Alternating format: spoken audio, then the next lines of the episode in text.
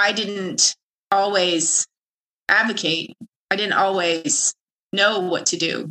It was brought to my attention. And like I said, you know, I just ruminated or that thought or that inner knowing. And I'm really grateful because now I can give back in a way that I couldn't before when I was making $14.50 an hour. And today, you know, I get paid as my son's CNA, and I also have a salary from my company, and all of the money that we earn on my son goes to charity and advocacy.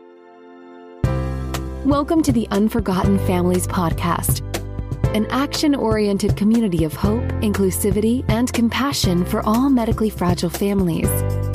This podcast was created to spread awareness, share solutions, and advocate for the needs of these resilient individuals. It's our hope that the information and stories we share will inspire and empower you to join us in advocating for these families and help to ensure that they are never forgotten. Hello, tough advocates. Thank you for joining us for another episode of the Unforgotten Families podcast.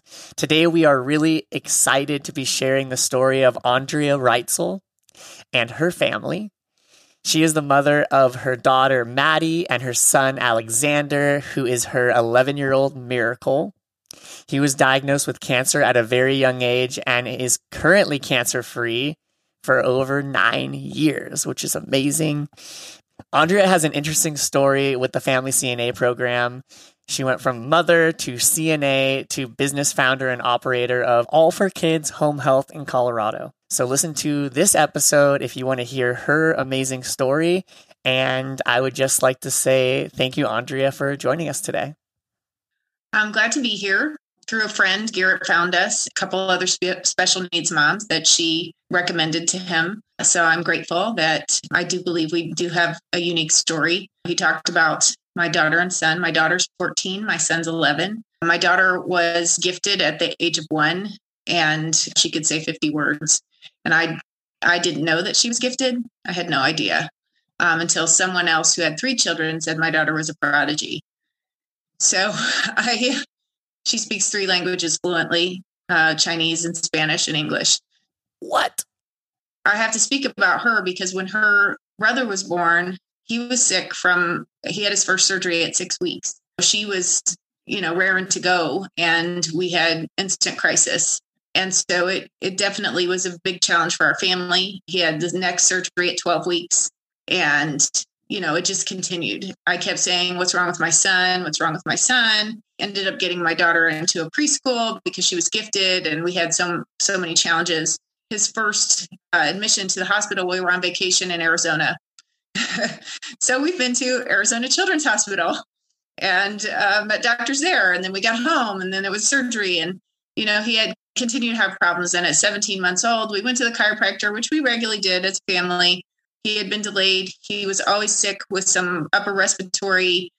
He was on breathing treatments. And she said, you know, he's got a lazy eye, and they need to take care of that right around 18 months. They start patching. And so I was like, I can't take him back to the pediatrician. Every time we go there, he catches whatever bug is in the office, and then we're sick and he loses weight. And I just can't take him. Do you have a recommendation? So she sent us to a children's eye physicians, and we saw a doctor and an ophthalmologist, and she came to me. I just thought I was going to get a Spider-Man patch to cover up his strong eye to make his weak eye stronger. And she said, this is a mass behind the eye, most likely going to require chemotherapy. And I was like, you what? She's like, I'm going to go call the retinal specialist. If she had said I was calling the retinal surgeon, I might have been a little bit more freaked out now that I know more. So the next day we saw 11 doctors at University Hospital. He was diagnosed within a few days with retinoblastoma. It's an eye cancer. We had choices, and they said there's a cure and that they're doing in New York. So the next week we were in New York. He was too sick at that time to get any kind of chemo, and he was admitted. So we got there, and he was supposed to have chemo the next day. So like within a day, they exam them, and then the next day they go in. Well, it's 2 different hospitals, and they had coordinated with one hospital with his insurance, but the other hospital denied him where he was supposed to have the surgery. It was a huge issue because children with this kind of cancer, their eyes can be saved, their life can be saved in these certain locations. It's more prevalent now. He was immediately actually admitted to that hospital that he wasn't allowed to have the surgery, chemo surgery, and because he was so sick. He had RSV and the flu and cancer. So he was admitted for a week, and then it was like our life slowed.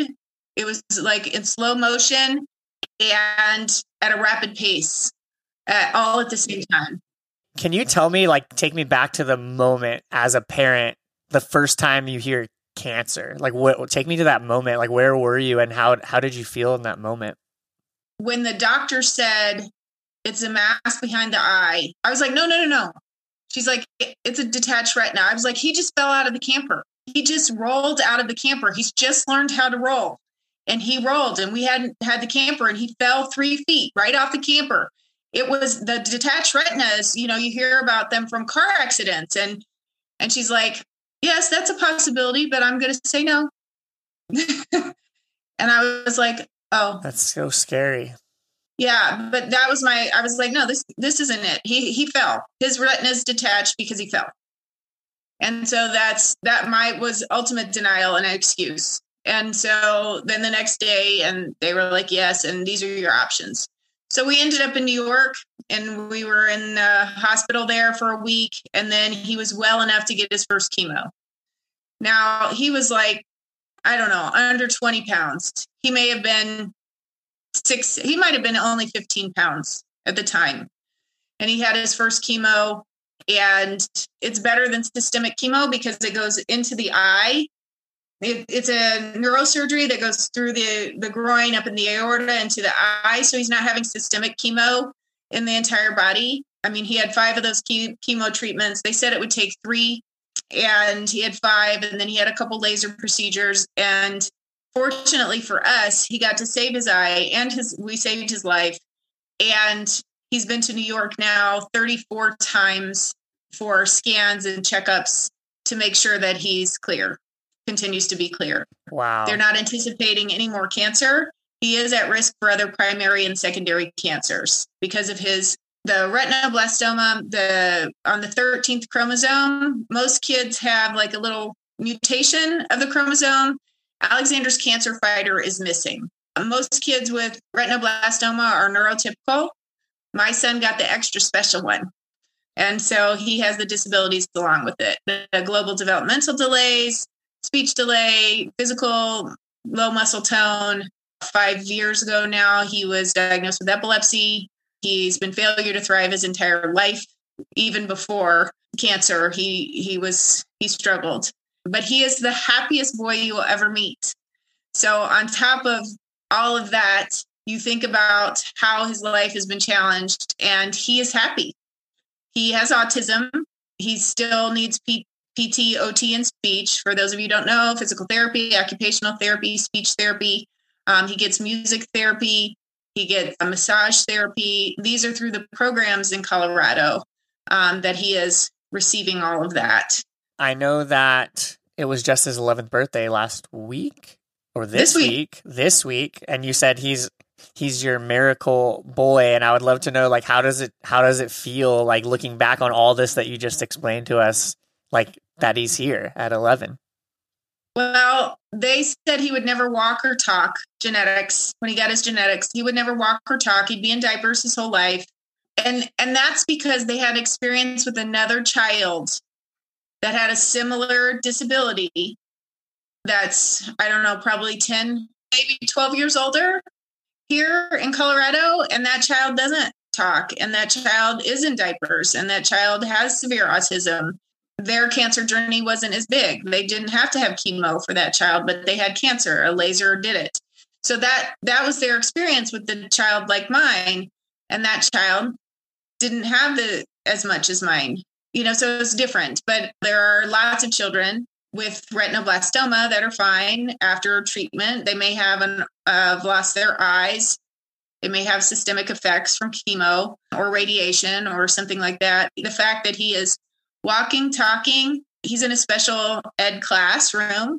He is very functional in his life, and he can't always tell us his needs, especially in an emergency situation, or if he's hurt or whatever, he has a high tolerance for pain. I mean, these are the things that, you know, I would have never known, but I am so grateful. I mean, he said, ba, ba, ba, ba, ba. That was for everything for years. Now he's talking, and I've had some Google meetings recently, and I've had to go, shh, shh, come on, shh, shh, mommy's got to have this meeting. Then he says, may I interrupt? Like, so he's learning how to navigate his life. And it's really great because when I hesitate to be like, oh, I have to tell him I have to go in the other room, or I have to, because he can't stop talking, when all I wanted him to do was talk when he was little. I mean, he's got to learn. We all have to learn our way in life. I mean, he still tested, I think a year and a half ago, and he still had the physical abilities of a 3-year-old, and he's 11. I would love to know what care he needs. Also understand when you became his CNA. When Alexander was in cancer treatment, he was at the Anchor Center for Blind Children here in Colorado. He went to this, you know, they did therapies for infants and toddlers. And since he had eye cancer, he qualified to go to the Anchor Center, which is an amazing organization. Any child with vision problems should go there if they're in Colorado. And so we went there, and one of the moms that was also, you know, you've spoken to her, she was like, you ought to become a CNA. You should do this. And I was like, well, we can't get Medicaid. My husband works. There's no way we can qualify. And she's like, no. There's this waiver for disabled kids. I figured it out, and I didn't want to complete the waiver form because the waiver form said that he might not live till the age of 18. And I had to have the physician fill that out. And it was devastating for me to think that my son might not make it. And we had just gotten out of cancer. And it was just horrible. And so it took me some time, but I was encouraged to do it because they said, just do the form. You're going to get him the best health care possible. And I didn't do it immediately, which we ended up with like $12,000 worth of deductible payments because it wasn't immediately done in time. And the system lost the documents twice. Finally, I walked it in where it needed to go. And they're like, oh, give that to us. I was like, oh, no, give me a receipt. So he eventually got the care. And I worked with the Colorado Medicaid and the hospitals in New York to get him qualified for there. And he did get on a waiver. It's called the Children's Life Limiting Illness Waiver. He's still on that waiver today. There's multiple waivers in Colorado on how to get Medicaid. He's on that one because that was what worked for him. And he's still considered at risk for more issues. Like epilepsy wasn't a part of the typical retinoblastoma, 13Q or Bell's syndrome situation. And then here we had epilepsy, and we're calling EMS, and the school's calling EMS, and we have rescue meds and all of that stuff. And so during that time, I went to see, and I met with a company, a home care company, and Alexander was 2, right? And we were still having side effects from chemo. And the nurse wasn't nice to me. The clinical case manager, she just wasn't nice to me. And I just didn't get it because here I am, you know, I just didn't get it. And I decided to go to school anyway, but I thought it just must be what it is. I was in IT before I became a special needs mom. I traveled the country. I implemented systems. And then I went to work for my husband on a different field at the time when the kids were born. Anyway, I was always a professional, and I just didn't understand it. But I was like, okay, this is what I'm going to do. Well, then my friend said, you know, you should check out this other company. I'm moving over to this other company. And I met with the other company, and I was like, okay, I'm going with them. They're nice. I like them. And I became a CNA for their company. And during the process, I was at the Anchor Center. Everyone was there was like talking about their agencies that they work for. And there was no personal service. There was no understanding. And I was like, why isn't someone like us doing this? Why isn't? I'll tell you my recollection of what happened. And then I'll tell you what I learned a couple of years ago. So my recollection was that Megan, another special needs mom, said, I'll come work for you. And I was like, you lost your mind.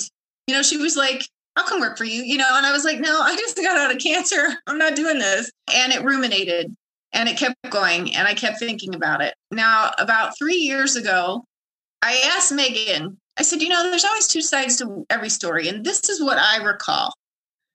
What did you say?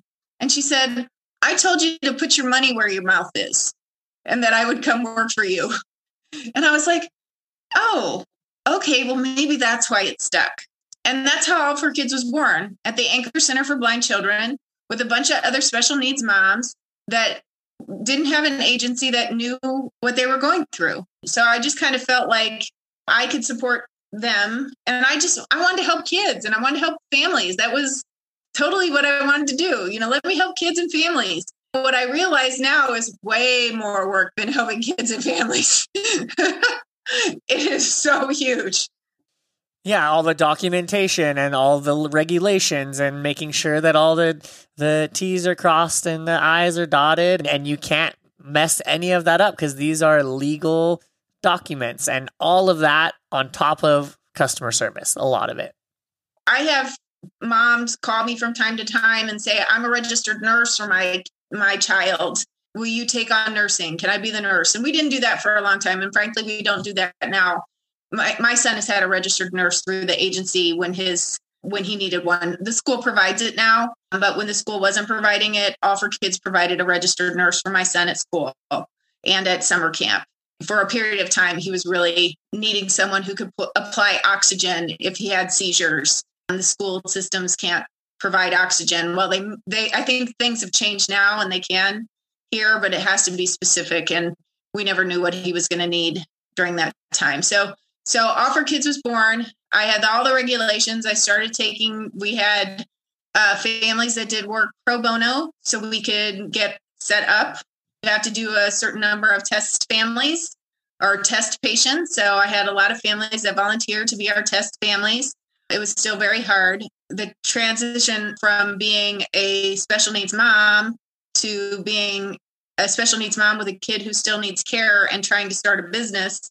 My friend said, I don't know any mom that gets out of cancer and says, okay, I'm going to start a business. And I was like, yeah, me either. I mean, but really it's true that many special needs families find a need in their community. And I can tell you, I probably know 7 to 10 families right off the top of my head right now that have some kind of special needs business for respite care or like night lights. And there's other families who take therapists to third world countries because they've had the experiences here and they want to help less fortunate. I mean, there's just so much that special needs families and moms do, you know, because they see a need in their community. Yeah. Well, it makes sense because you really understand the needs. So it makes sense that you would know where the needs lie. And one thing I really love about your story is, you know, you are caring for your son. You go to the center that you go to and for blind kiddos, and you make connections there and you find out about the CNA program. And then you're like, I'm going to start a company so that I can make sure that the families and the kiddos are receiving the best care because I feel I understand them. And it's really beautiful that this program not only enabled you to care for your son so that he got the best care, but also now is providing your family and other families this awesome value and connection that they wouldn't have otherwise. And because of that, I would really love to know because you have a very unique perspective because you are a mother and someone that runs this type of organization. And I would love to know how this program benefits families for people that don't quite understand. What are some of the benefits, first to the kiddos and then second to the families? So my experience for the children is that they get a caregiver, their parent, who loves them already, who is going to care for them, and who is certainly going to be the best caregiver that they could ever have. And so they get the love. There's no desperation to get someone to come to their home to care for their child. I mean, sometimes they need a nurse for overnight or something like that, or they need respite care, which is both nursing and respite care are very difficult to get right now. So if the state were providing 40 hours a week instead of a parent doing it, which there are programs like that, it's really hard to staff. I think that for them, they get to provide the care and they have someone that loves them doing it. And there's income to the family. I mean, we have a lot of single moms that their children could be institutionalized if this didn't work. And we're battling that right now as cuts are happening in Colorado. You know, some of these families like are really concerned about the benefits that they could be losing because of the new provider that's the third party provider here in Colorado. Can you tell me what it would look like for someone that's looking from the outside that doesn't, like, what does life look like as a single mother with a special needs kid that needs nursing or CNA care? Like what happens in their life if they don't have a nurse or their nurse doesn't show up, or just to paint a picture for someone, or maybe you could have an example for them to understand. But I'm thinking of a mom right now who needed 24-hour nursing care. Her child was trached and vented, and they couldn't keep nurses 7 days a week, 24 hours a day. So sometimes mom would have three 24-hour shifts and try to function for her other child. And she had a husband who worked and outside the home. It was horrific.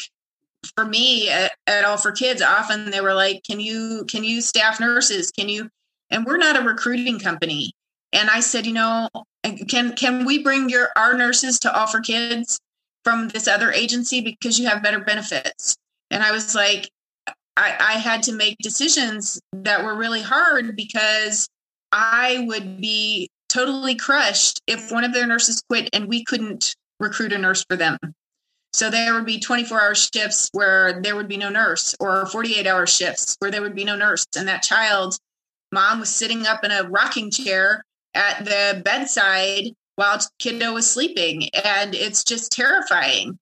And the things that I've seen happen to special needs children when nursing doesn't happen, and also when there are nurses who don't really care from other agencies, not any of ours, because we don't handle nursing mostly, but it's just really terrifying and upsetting. If they don't have the care, then they are the care. If they're not a nurse, they can't be paid as a nurse. Some of these families that require 24-hour nursing, they needed to go to CNA school, which is like 2 weeks, a week to 2 weeks at a minimum, I think. And they couldn't get nursing to cover their child care for 2 weeks in order to become a CNA to be paid. I think that some families it has worked out for, but I've seen the worst case. And it's really difficult when even these programs, and they have other programs that are helpful too, that you don't have to become a nurse, but you have to have special requirements to get on those. And so it's just a battle. It's a battle to get need services. It's a battle to get caregivers. And for those that are single moms, they still, some of them get nursing overnight, and then they're the CNA during the day. And then their kiddos eventually go to school, but you can't work a regular job with a special needs child. Most aftercare programs can't support the level of care that's necessary for some of these children before and after school for a parent to maintain a 40-hour-a-week job. I don't know what some of these families would do without this program. There's been recent talk because we're having legislative updates because of the vendor here in Colorado, and they've put the authorization system on hold. They put it on hold for 2 years, and now it's on hold again because they were denying family services that they may have gotten for many, many years. And so there were families on there saying, you know, I'm a foster mom. I was a foster adopt mom, and I'm the caregiver for these children. And if you're pulling these services, these kids could end up back in the system of foster care or DHS is going to come because I'm not going to be able to take care of them to the level of care that they need so I can work full time to cover our expenses. And it would be in the poverty level for some of these families. They would be on welfare, and they would not be able to, some of these children run, you know, they run away from home. Some of them, you know, and they have no understanding of what's going on. And those who can't, it's still, you only get a kid gets picked up on the bus in the morning if they're a grade school level, and then they're dropped off in the afternoon. There's like 5-6 hours someone could work. That's not enough to maintain a lifestyle of living and pay for an apartment. So it's a big challenge for some families, and I hope that healthcare policy and finance in Colorado really recognizes that. The example you gave is a really good example, because that mother who the kid needs 24/7 care, and they weren't receiving that care, and legally the state has to provide that care. Think about, it's unsafe for the kiddo to have a mom who is sitting there doing every single thing that she can to ensure that kid doesn't go to a facility and can live at home and have a normal, the most normal life that they can. But it's actually unsafe for the kid and unsafe for her because there's not a nurse. And then when you implement something like the Family CNA program, even though this is still a lot, she can do the days as the CNA. It's a little bit easier to find 7 nights of nursing rather than 24/7. And so that's a perfect example of, if she sent her kid to the facility, it would cost thousands of dollars a day. And this program is hundreds of dollars a day, and it's better for the kid, it's better for the mom, and it's better for the state. And that's, to me, such a good example. So thank you for painting that picture for us. You're welcome. And I just want to speak to, it's still difficult to find 7 nights of nursing. But it's easier than 24/7 is what I was saying. It's very hard to find even a weekend of nursing at night. For sure. Since I don't get overnight nursing, I have challenges with right now that agencies will say, other agencies will say, hey, we'll get you a nurse if you come over here and be our CNA. And then they don't provide the nurse because they can't. And so this is the lure to some of the families. It's a revolving door because the nurses don't get paid enough. I mean, that's why this, I mean, again, like you're saying, even if you get the 7 days of CNA and a couple nights of nursing, you know, that doesn't mean that it's going to solve the problem. But the way that I think of it is if you take 100 families and you go to a state like Arizona that doesn't have the Family CNA, and there's 100 families that need 100 nurses, which really they need like 200 or 300 nurses for 100 families, 50 of those families decide, you know what, Family CNA is better for me. And so now you have 50 families going after that group of nurses instead of 100. And so as time goes on, I believe that this is another way to create caregivers and make sure that families like that receive the nursing that really, really need it. And hopefully the families that might not need it as much are like, I'm going to be the caregiver. And everyone is different. Some people are like, I don't want to be the caregiver. I would just like a break, please. Right. But it should be your choice. And luckily in Colorado, you do have a choice, but in other states, there's not a choice. Yes, for sure. I mean, I am so grateful that I was able to stay home with Alexander and be his CNA. And I, worked on All for Kids, and I just had some really kind people help me. And the other thing is I'm not a registered nurse. I think I told you I was in IT before I became a special needs mom. So if I had spoken to someone about being a home health agency owner that was a nurse as a consultant, they would have sent me down the path, you need to become a nurse. And we still probably wouldn't have All for Kids because life happens. But I could hire a nurse. And that's what I did. Is I hired a nurse, and I had my consultant who owned a business, Colorado Healthcare Training and Consulting, Connie McWilliams. She said she wasn't a nurse, and she owned an agency for 22 years, I think it is. And she supported me, and she said, yes, you can do this. I still really am grateful, and I really care for families. I like to know when any of our families are in the hospital, the kids or the mom or the dad or whoever the caregiver is, I like to know. And so I pray for them, and I pray for the company, and my son thrives because he gets PTOT and speech from our company, and he gets CNA services, and he gets an RN if he needs it. He's greatly improved. I get to choose the people that work with me. That hasn't always been easy. The IT mindset is a whole different mindset than nursing. And yes. And so I have a different, it's a different kind of personality type. I've learned so much and grown through so much in this situation. Like, it's just unbelievable. Just so I always used to think if you were a special needs parent that you were at a level above others, like that you had a little bit more, you know, just being a regular everyday person. And what I find is that everybody has character defects. Just because you're a special needs parent, everybody has challenges. And I can't hold you to a level of a greater, higher level of integrity or whatever, just because you're a special needs person. I mean, I found challenges through this of people that they may be a special needs mom, and I may know them in the community, but they still have to obey the rules just like everybody else. Really, if they're putting All for Kids at risk by whatever, not charting timely, then they're really not my friend anyway, because they're hurting everybody. We stay on top of that. And it's hard because they're a parent and they want to their kid comes first, and they're tired at the end of the day. And so my CPR is due in 2 days, I've got to get this done. I'm like, yeah, you have to get it done. You can't work unless you take your CPR. These are the things that my kid's in the hospital. I'm sorry, I didn't let you know. Well, we need to know. You need to be on top of all of it. It's hard for them oftentimes to realize that it is still a job and it's their child. And so, and that obviously we have the regulations that we have, and we have to obey them, and we have to do right. Yes, I remember this feeling.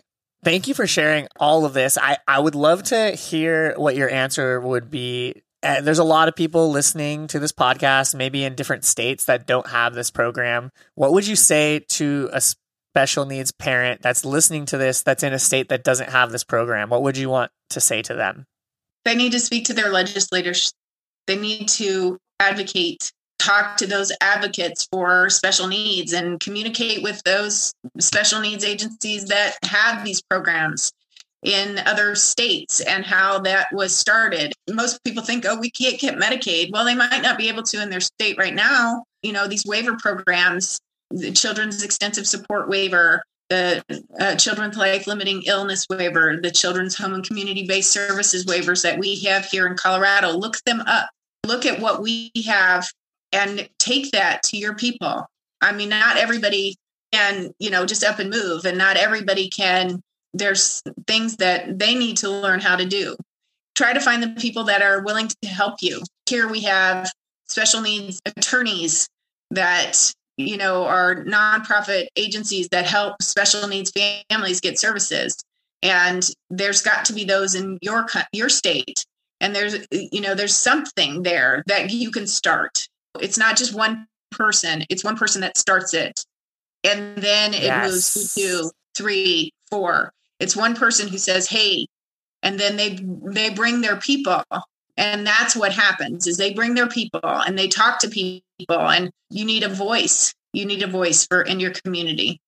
I love that so much. And the last question I have for you in sharing all of that, and as someone that has a lot of experience advocating for your son, what does the word advocacy mean to you?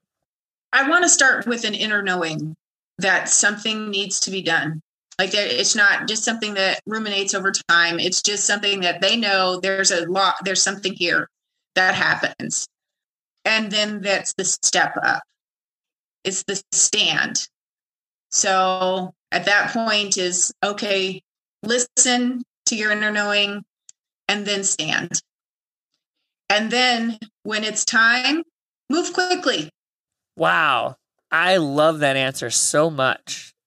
That is so true. There's this inner whisper saying, this is what needs to happen. And you're saying, that's the beginning, but then act on it, right? I love that message so much. And I'm so grateful that we got to spend time together. And I'm grateful for you sharing and connecting here and sharing so openly about your family and your business and everything. So I just want to say thank you. And if there's anything last thing you want to say, I'm giving you the space to do that. Well, I appreciate, Garrett, what you're trying to do. And I hope that the knowledge that you've gained here from the families in Colorado will help where you are now, and also to help where you're going. We stand behind you. We'll be there for you.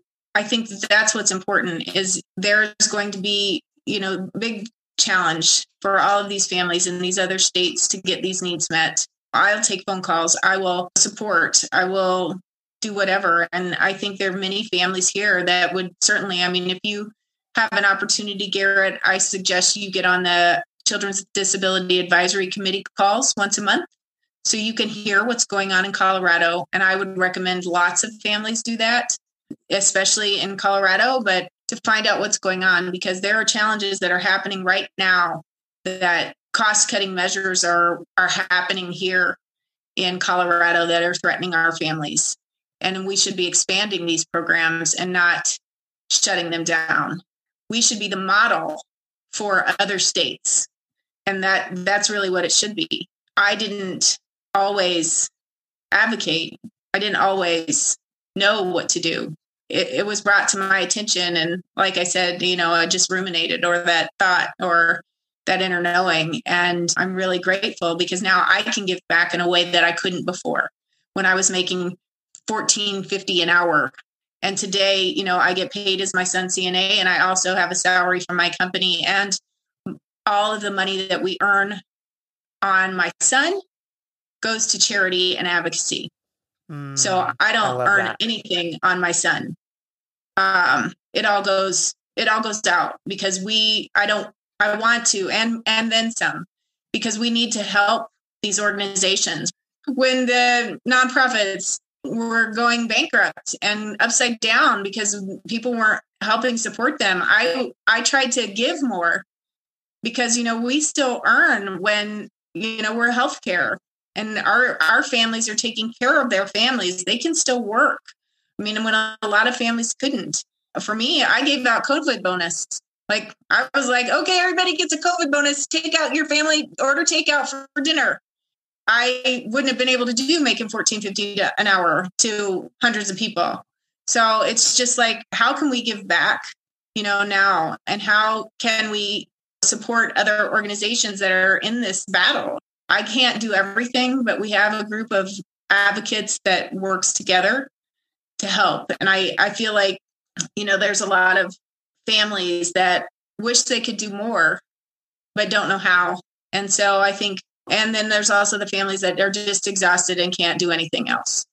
If you could support the organizations that, whether it be volunteering or monetarily, they will certainly benefit. I mean, this from anything that can be done to help.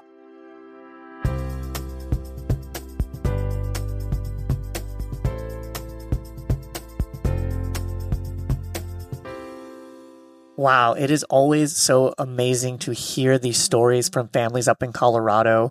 And this story is just another one. So we thank you so much, Andrea, for being on this episode with us.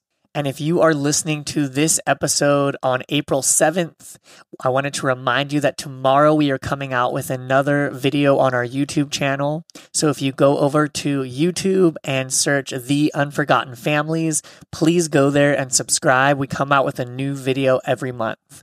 We really appreciate you supporting. We appreciate you being tough advocates, and we will see you on the next episode.